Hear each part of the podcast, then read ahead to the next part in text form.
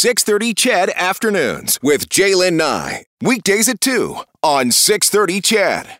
COVID, COVID response really is going to be taking uh, front and center. As you've probably heard throughout the day, Dr. Deena Hinshaw putting out an op-ed, uh, an op-ed really uh, kind of like her last stand on it all, really reiterating a lot of what she said a week ago in that news conference. But in it, she did say that she was sorry for the way she communicated about the planned changes to COVID-19 response. Sorry that it has caused feelings feelings of confusion, fear, and anger for some people. We'll talk more about that coming up. Also, going to talk about the entertainment scene in the city of Edmonton. Lots to get to this afternoon, but.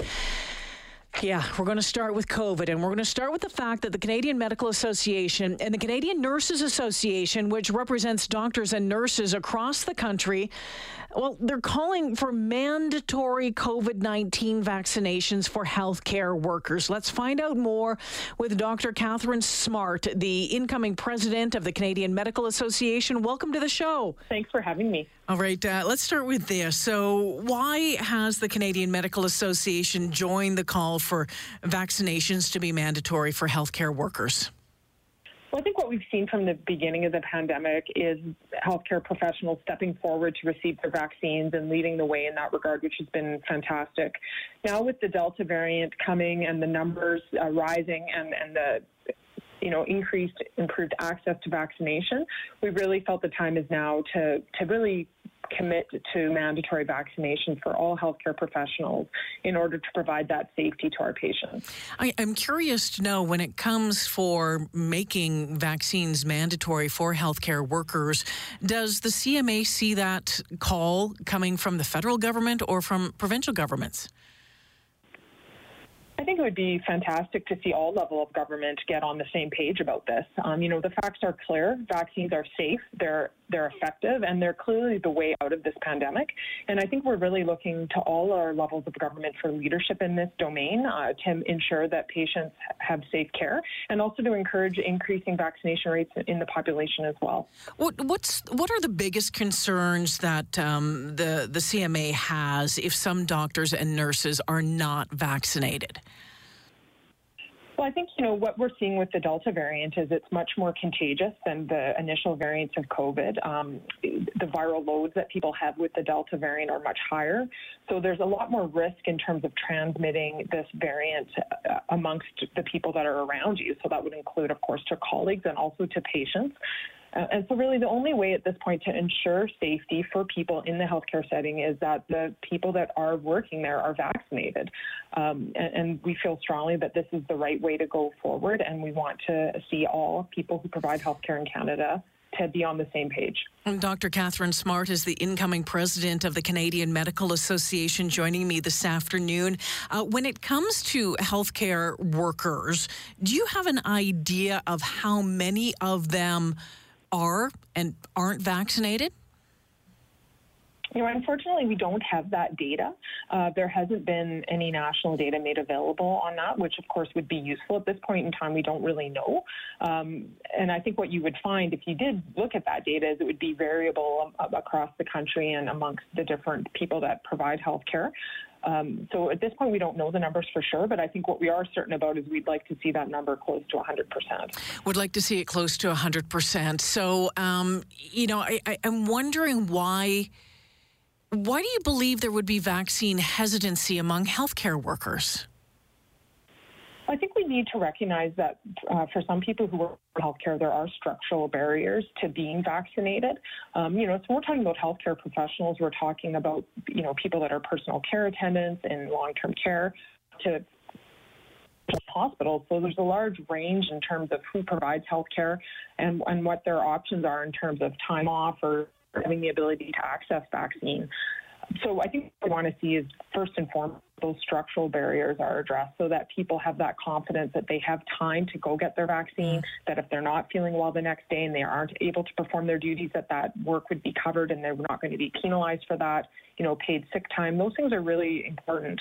Um, I think we also need to recognize that, you know, there's going to be people who work in healthcare who still have questions about vaccines, just like any other people in the population, and they're going to need opportunities to have those questions addressed and answered in a way that's relevant to them.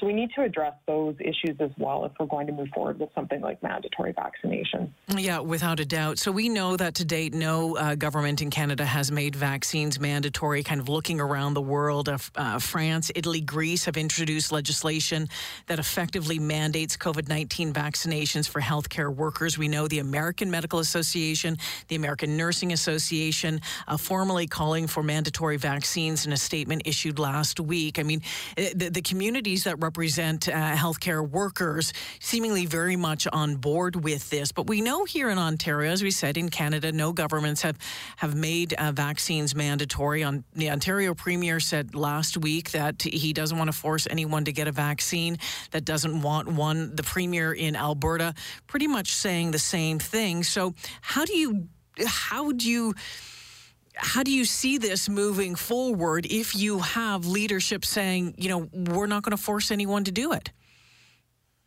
I think we really need to challenge our leaders to lead with science and fact.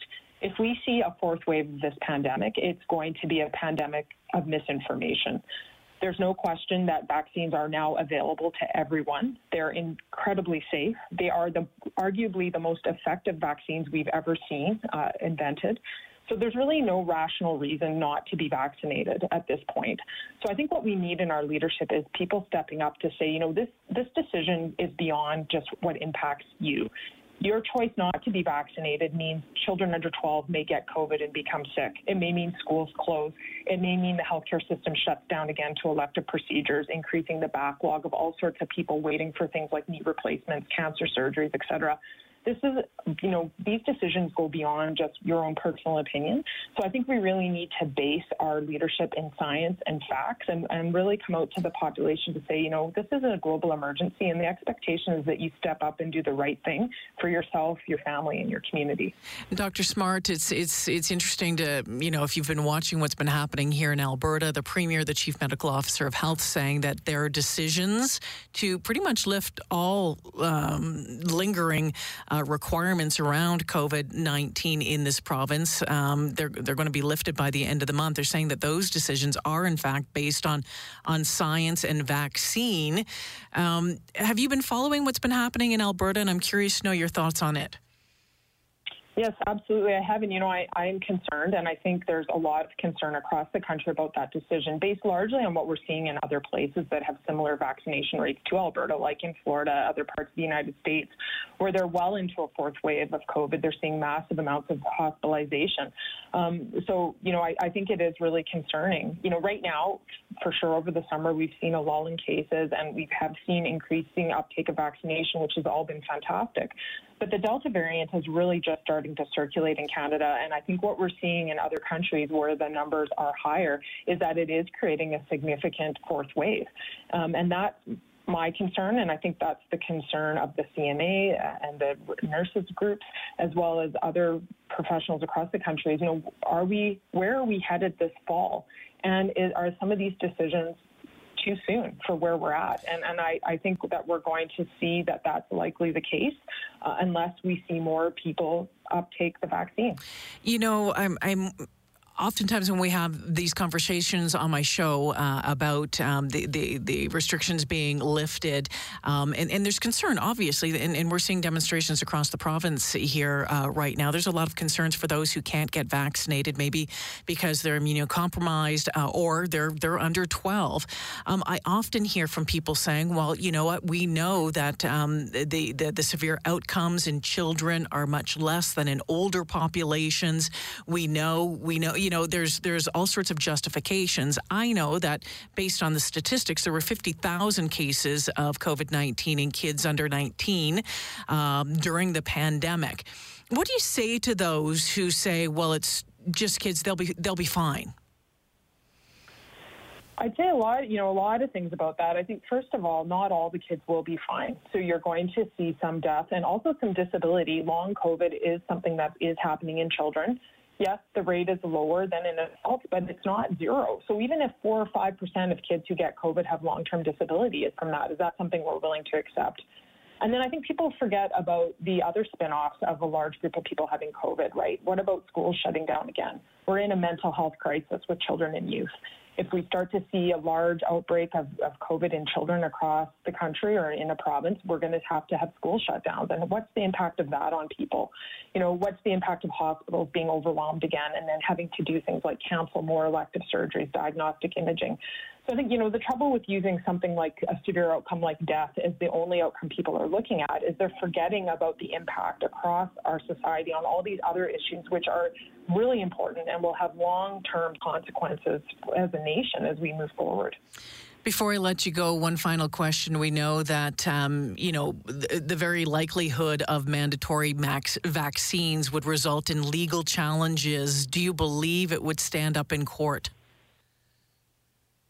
I believe, you know, we've seen different commentary on that, and certainly a lot of, of legal experts who've said that it would if that happened. And I think we would have to see uh, what the outcome was. But I don't believe that the fear of that should stop us from doing the right thing. I think our job in healthcare is to lead with facts and science and what we think is going to protect people. And, and what I think we're dealing with right now is a vaccine that's incredibly safe that's incredibly effective. So I think our job is to do whatever it takes to get as many people vaccinated as possible to keep people safe. Dr. Katharine Smart is the incoming president of the Canadian Medical Association. Dr. Smart, I appreciate your time this afternoon. Thanks for joining me. Thanks for having me.